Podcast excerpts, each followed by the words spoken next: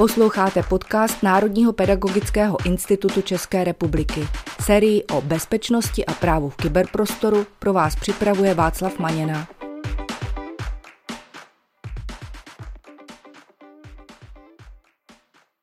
Vítám vás u dnešního dílu na téma zabezpečení mobilu a ochrana dat před ztrátou, který jsme pro vás připravili s Pavlem Matějčkem. Pavle, vítám tě. Zdravím tě Václave a zdravím i vás, naši posluchači. Dobrý den. Je pravda, že mobil je něco, v čem máme možná daleko víc citlivých a nějakých osobních údajů, ať už z toho pracovního nebo z osobního života, než třeba v počítači. Co všechno se, Pavle, dneska v těch mobilech učitelů může skrývat? Na co bychom si měli dát pozor? Co všechno tam má smysl chránit? No, mobil je takové zajímavé zařízení, kde se vlastně jako protíná i náš soukromý, i náš profesní život. Často to tak bývá, málo kdo sebou dneska nosí dva mobily, takže v tom mobilním telefonu můžeme najít například různé fotky, lidé tam mají ofocené nebo uložené svoje doklady. Samozřejmě jste na těch mobilech přihlášeni k různým sociálním sítím a pracovním aplikacím. Eh, lidé tam používají dvoufaktorové ověření, minimálně do banky nebo pak i do školních a dalších systémů. Spousta z nás tam má i správce hesel a uložené třeba i platební karty. A samozřejmostí jsou také e-maily, uložená hesla k Wi-Fi a další důležitá data. No tak mě napadá, že když vlastně ti někdo ukradne mobil a ten mobil není zabezpečený a všechno tohle mu vlastně dáš na stříbrném podnose, tak je podle mého názoru docela snadné ukrást celou identitu, protože ten člověk může vystupovat jako ty, může platit, eh, může se prokázat možná i nějakými doklady, které tam jsou v digitální podobě a zkrátka taková ztráta může znamenat i kompletní ztrátu vlastně identity. Je to tak? Ano, určitě souhlasím. Ztráta toho mobilu by pro mnohé byla velkým problémem, protože podle mě spousta lidí ty mobily ani nezálohuje, nebo nezálohuje všechno, co na nich je. Takže i kdyby o ty data přišly, tak i samotná ta ztráta dat, nejenom toho mobilu a krádež identity by mohla být problémem. Pojďme se podívat nejdřív na prevenci. To znamená, mám tedy mobil, který není zabezpečený, tak co bych tam měl udělat? Co bych si měl třeba nastavit? Protože já znám ze svého okolí hodně případů, kdy učitelé eh, nemají třeba zámek obrazovky a pracují na tom mobilu úplně jakoby eh, bez nějakého zabezpečení. Takže co je takové to první, na co bychom si měli dát pozor, co bychom měli nastavit? Určitě ten zámek obrazovky je naprostý základ. V momentě, kdy si opravdu uvědomíte, že tam máte v tom mobilu uložené hesla, máte tam uložené ty platební karty, máte tam to dvoufaktorové ověření, tak vlastně v momentě, kdy máte na telefonu zapnutý ten zámek obrazovky, tak k těm datům by se neměl nikdo na první dobrou, pokud ten mobil necháte někde ležet nebo ho někde ztratíte, tak by se k tomu neměl nikdo dostat. A vy máte podle mě i vůči svému zaměstnavateli takovou minimálně morální povinnost tyhle ty data chránit. Já bych tedy zmínil, že zámek obrazovky je vynucený automaticky u všech telefonů od Apple, to znamená u iPhoneu, iPadu a podobně. Nicméně uživatelé Androidích systémů si ho mohou vypnout. Pokud se bavíme o soukromých účtech, tak je to pravda. A pokud se bavíme o tom, že třeba ta škola používá Google Workspace a přihlásíš se tam s nějakým školním účtem, tak tam z pravidla ten správce vynutí to, že když se přihlásíš s nějakým školním účtem, je tedy předpoklad, že máš eh, v tom mobilu potom třeba přístup ke školnímu mailu, tak ten správce nastaví, že se tam vynutí minimálně třeba nějaký uh, kód, že třeba není už možné zamknout tu obrazovku pomocí toho vzoru, nebo jak se říká gesta. Co je vlastně taková nejlepší metoda? Já bych začal od konce, já bych začal od té nejhorší metody. A ta nejhorší metoda je teda samozřejmě, že nemáte nic. Pokud to nic pomineme a máte gesto, tak to gesto je hned ta druhá nejhorší metoda, kterou můžete mít. Eh, na tom mobilu je vlastně jakoby lesklý displej, je tam taková ta lehká oleofobní vrstva, na které je pak vidět každý tah palcem nebo prstem. A v momentě, kdy ten mobil necháte někde ležet a předtím jste s ním někde jako swipeli, to znamená provedli jste to gesto, tak to gesto tam na něm je vidět.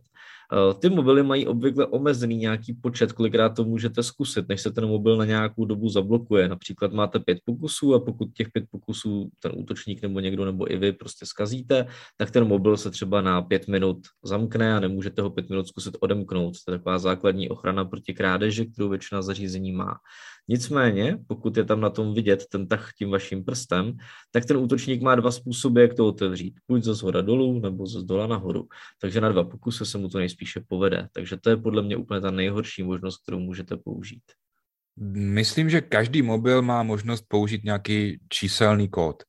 Tak eh, tam určitě se asi nemusíme bavit o tom, že není dobrý nápad mít tam kód 1, 2, 3, 4 nebo samé jedničky. Je podle tebe důležité mít tam více míst, než jsou ty čtyři, nebo stačí ty čtyři místa?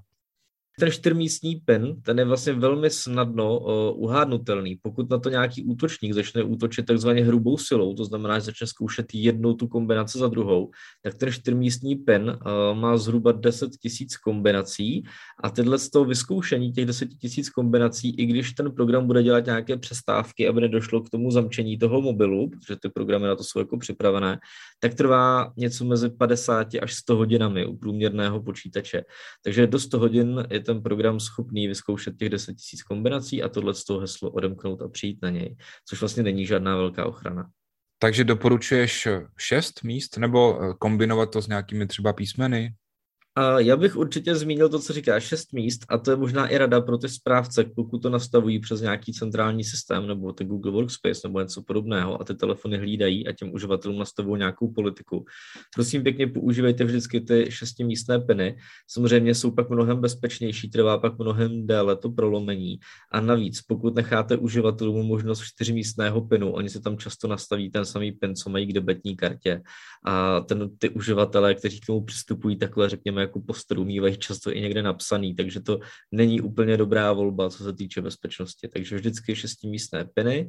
Případně je tam potom možnost místo pinu vynutit těm uživatelům heslo. Ale to se těm uživatelům dost špatně píše a když si představíte, kolikrát denně vezmete do ruky mobil, tak je to takové poměrně nepohodlné. A tady už bych se možná posunul k té nejbezpečnější variantě a to je to biometrické ověření. Čili to je ověření pomocí obličeje nebo otisku prstu. Já jsem ale slyšel, že to není vždycky úplně bezpečné, že záleží na výrobci. Tak jak se na to díváš? Pokud chcete například zvolit odemčení toho telefonu tím, že vám to oskenuje obličej, tak tohle to má smysl dělat na nějakých dražších telefonech, řekněme iPhonech a něčem větším. Jo, například ty iPhony vám vystřelí na obličej zhruba 30 tisíc infračervených bodů, které porovnávají vzdálenosti jednotlivých prvků obličeje, hloubku eh, očních důlků a podobné věci. Oproti tomu, když si představíte telefon značky Xiaomi, který stál 3,5 tisíce, tak ten opravdu takovýhle přední fotoaparát nemá, který by takovou technologii disponoval. A tam pak samozřejmě je možné tohle odemknout eh, třeba někým, kdo je vám podobný. Pokud máte sourozence nebo nějakého jiného příbuzného, který vypadá velmi podobně, tak ten telefon tím jde oklamat. Některé telefony jde dokonce odemknout i fotografií a to je opravdu špatné. Takže u těch levnějších telefonů rozhodně doporučuji používat spíš čtečku otisku prstů, která i u těch levnějších modelů je dosti přesná. S tím je často spojená obava, jestli když do toho mobilu uložím otisk prstu, tak jestli se k němu nějak nedostane výrobce, to znamená, jestli to neskončí někde v cloudu, nebo jestli to zůstává vážně jenom v tom zařízení. Určitě a ještě s tím spojená jedna obava, na kterou bych nerad zapomněl a to je to, že ty uživatelé se mě často ptají při těch našich školeních, jestli když například se říznou do prstu nebo mají zlomenou ruku, jak to tedy mají udělat, tak já bych nejprve zodpověděl tohle.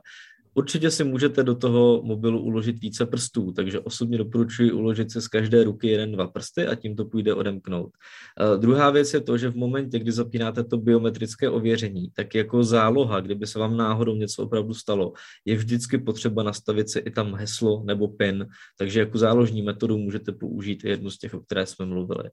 A co se týká té bezpečnosti těch uložených biometrických údajů Václave, tak eh, tam je to samozřejmě rozdílné od výrobce, ale obvykle je praxe taková, že na to existuje speciální bezpečnostní čip, eh, kde jsou tyhle ty biometrické údaje uloženy, jsou uloženy offline a funguje to tak, že v momentě, kdy se přihlašuješ nebo přihlašujete do nějaké služby, tak se neodesílá nikam ten váš otisk prstu. Ta služba se zeptá vašeho telefonu, je možné, aby se uživatel bezpečně ověřil, pokud ano, ať přiloží otisk prstu, vy ho přiložíte, ten čip vezme tu informaci, zpracuje to, že jste, že jste se úspěšně ověřili a tomu programu předá jenom informaci, uživatel byl úspěšně ověřen. A vlastně ten program ani neví jak a je mu poměrně jedno, jestli jste použili sken obličeje anebo ten Touch ID přes ten prst. Tím jsme tedy probrali takovéto fyzické zabezpečení, kdy ten mobil se dostane do rukou někomu nepovolanému. Ale ještě bych řekl, že taková druhá neméně důležitá věc je, aby ten mobil byl šifrovaný, a to šifrovaný včetně paměťové karty.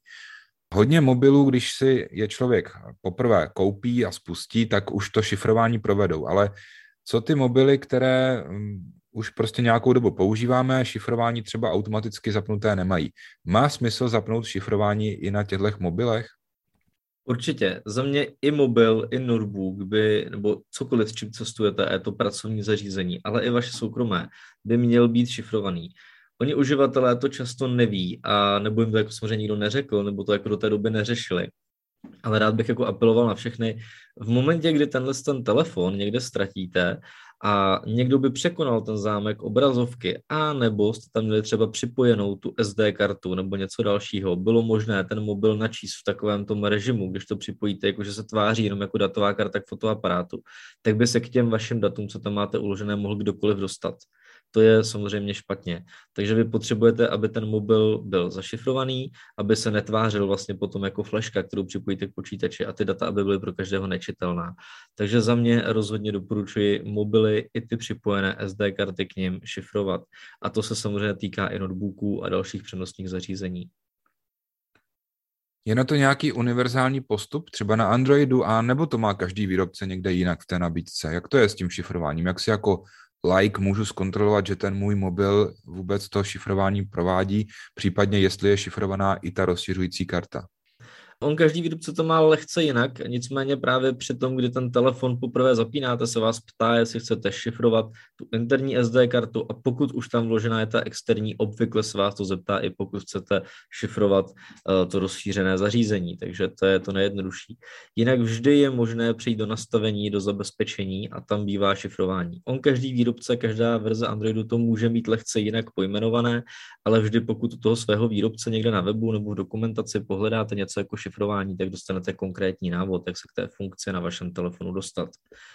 Uživatelé jablečného ekosystému to mají opět o trochu jednodušší, protože Apple se snaží chránit jejich soukromí a tak je tam vlastně šifrování, řekněme, jako vynucené, nebo je tam mandatorní už od začátku, takže v momentě, kdy poprvé zapnete iPhone, vaše data se automaticky šifrují, Apple se vás na to ani neptá. Už jsme se několikrát bavili o tom, že i na mobilním telefonu má velký význam mít antivirový program. Říkali jsme se také to, že ten antivirový program má trochu jiné funkce, než jsme třeba zvyklí z počítače. Tak jsou na mobilu i nějaké funkce, které mají antivirové programy a souvisí právě s ochranou bezpečí. Není to jenom o tom detekovat viry, ale eh, třeba nějakým způsobem zabránit ztrátě dat? Určitě, oni mají strašně moc funkcí, asi bychom tady byli dlouho, kdyby jsme vypisovali všechny, nicméně určitě mohu říct, že je tam například funkce zámku o, nějaké aplikace, to znamená, že do té aplikace byste ji mohli spustit, musíte zadat kód. To například brání tomu, když počíte mobil svému kamarádu nebo svému dítěti, aby vám otevřelo nějakou apku, třeba nějaký komunikátor, kde nechcete, aby četlo nějaké konkrétní věci.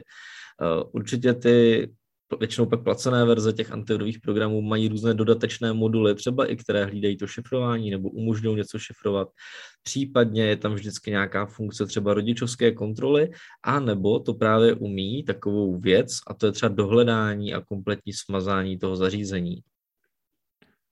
A tím se dostáváme k tomu, co dělat, když tedy ten mobil bohužel ztratíme nebo ho někde zapomeneme a nemáme k němu přístup. Takže prosím tě, co mám dělat, když jsem teda mobil někde nechal, třeba já nevím, na benzíně nebo ve škole, nebo vůbec nevím kde a potřebuju ho najít a případně, když ho teda najít nemůžu, tak jestli mám nějakou možnost na dálku třeba ho nějak zablokovat, smazat data a tak dále.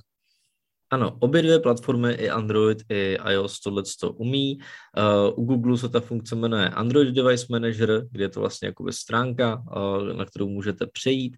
Stejně tak potom u Apple, tam se to jmenuje Find My, nebo jako najít můj, nebo najít iPhone a vlastně funguje to prakticky téměř totožně. Uh, přihlásíte se do té stránky, podíváte se, kde se nachází vaše zařízení, takže vy vidíte přímo na mapě ikonku, kde to zařízení se naposled připojilo k internetu eh, nebo k nějaké, nebo k nějaké jako jiné BTS lokaci, nebo se zaplo GPS nebo něco podobného, prostě kde bylo naposled detekováno. A většinou máte možnost na tom zařízení přehrát nějaký zvuk, eh, abyste ho třeba slyšeli, pokud je někde doma nebo někde v blízkosti. Jednou jsem zažil pána, kterému to vypadlo na poli a chodil po poli s kamarádem a zkoušel ten telefon prozvánět, zapínal tam takzvanou funkci té sirény a díky tomu ho pak našel. Eh, nebo je potom samozřejmě možné ten mobil přepnout do nějakého režimu ztráty, kdy on se jakoby uzamkne a každému, kdo ho najde, tam zobrazí třeba nějakou uvítací zprávu, prosím zavolejte mi na číslo něco No a nebo je taky samozřejmě možné, a to využívají třeba školy nebo organizace, ten mobil na dálku nechat smazat, protože let, kdy jsou v něm na to tolik citlivé údaje, že vy radši o, jakoby oželíte ztrátu toho zařízení v hodnotě jednotek tisíc, je pro vás důležitější, aby se ty data k někomu nedostaly a tak ten mobil takzvaně wipenete a to wipenutí u toho Androidu nebo potom i iOS znamená to, že kompletně se sformátuje ten mobil, zmizí na něm všechny data. Už ho pak nebudete moci dohledat, ale nikdo se k těm datům nedostane. Takže to je i taková dobrá věc jako na uklidnění, když teda bohužel ho nemůžu najít, tak aspoň vím, že když ho najde někdo jiný, tak se nedostane k žádným citlivým údajům. Přesně tak. A možná bych tady navázal tím, o čem jsme se byli na začátku, a to je zálohování protože je dobré počítat s tím, že pokud ten mobil ztratíte, tak ne vždy se třeba najde nějaký nálezce, který by vám ho dodal, nebo je možné, že z někdo vytáhne baterku, přeformátuje ho a vy ten mobil ani pomocí těch funkcí pro to najítí nenajdete. A proto bych rád zmínil, že krom antivirového programu je dobré na tom mobilu nějakým způsobem i zálohovat. Buď přes ten vystavěný iCloud nebo Google účet, anebo nějakou jinou formou, kde se z toho ty data průběžně, řekněme, odléváte, zálohujete na nějakou bezpečnou lokalitu. No, ty jsi sice použil obrat nějakým způsobem, ale já si myslím, že jediný použitelný způsob je takový, který prostě probíhá pravidelně, aniž by ten uživatel o tom věděl. Ze své zkušenosti vím, že pokud se rozhodneš eh, nějakým způsobem to řešit, jako že třeba nechceš platit ten cloud a řekneš si, tak já se to budu každou středu zálohovat eh, do počítače ručně, takže to není úplně to pravé ořechové. Takže já za sebe určitě doporučuji eh, od toho výrobce prostě ten cloud a třeba si to zaplatit. Není to zase tak eh, šílená částka a myslím si, že se to opravdu vyplatí. Nehledě na to, že se potom k těm datům, když teda ten mobil fyzicky ztratíš, tak jak u toho Google, tak u iOS je možné si potom k těm datům dostat, protože v tom cloudu je záloha a ty se třeba přes webový prohlížeč můžeš dostat k nějakým, já nevím, uloženým fotkám a tak dále. Ano, tohle bych určitě zmínil, to je skvělá věc, kterou se spousta uživatelů možná neuvědomuje, že pokud většinou mají ten větší prostor a zálohuje se jim kompletně to zařízení, tak v momentě, kdyby ten telefon ztratili, tak se stačí koupit telefon nový a vše se vám tam nasynchronizuje zpátky, což je obrovská jako úspora času. Eh, jinak ty cloudy nejsou opravdu drahé, jak si říkal, jedná se o desítky korun. Není to nic, co by se měsíčně asi nedalo zaplatit a za tu vyřešení těch problémů s tím zálohováním to určitě stojí.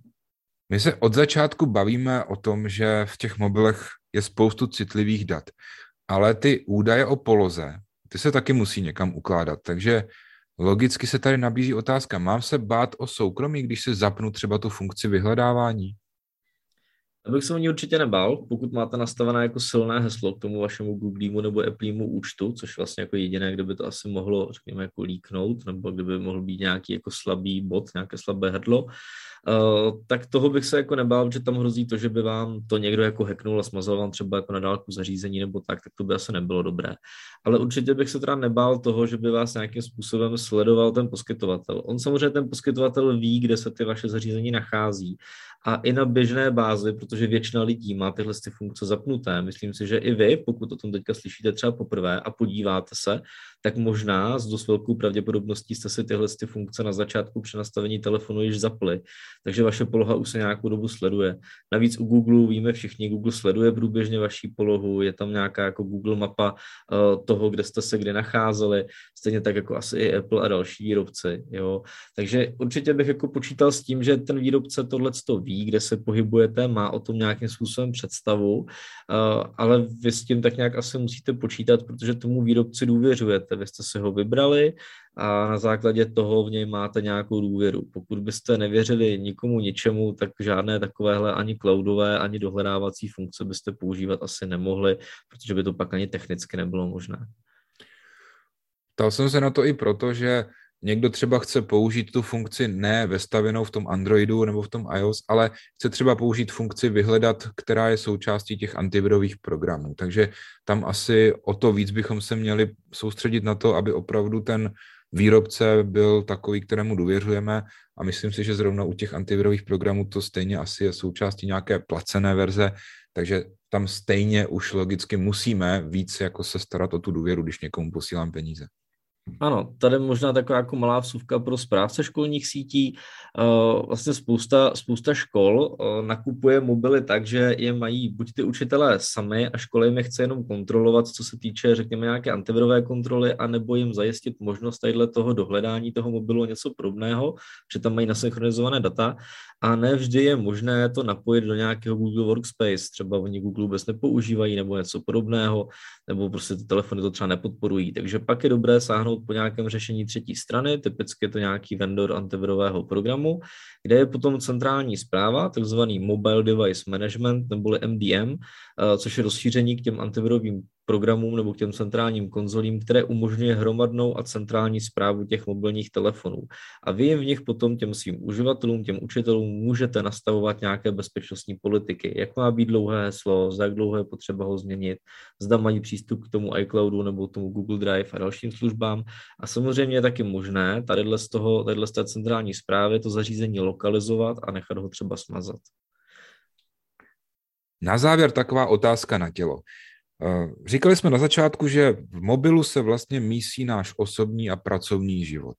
Tak mě napadá, nebylo by třeba řešením eh, mít ty mobily dva, jeden na práci a jeden na ten osobní život a třeba ten pracovní nechat jenom někde bezpečně uložený, netáhat ho sebou, nebo jak, jak tohle vidíš?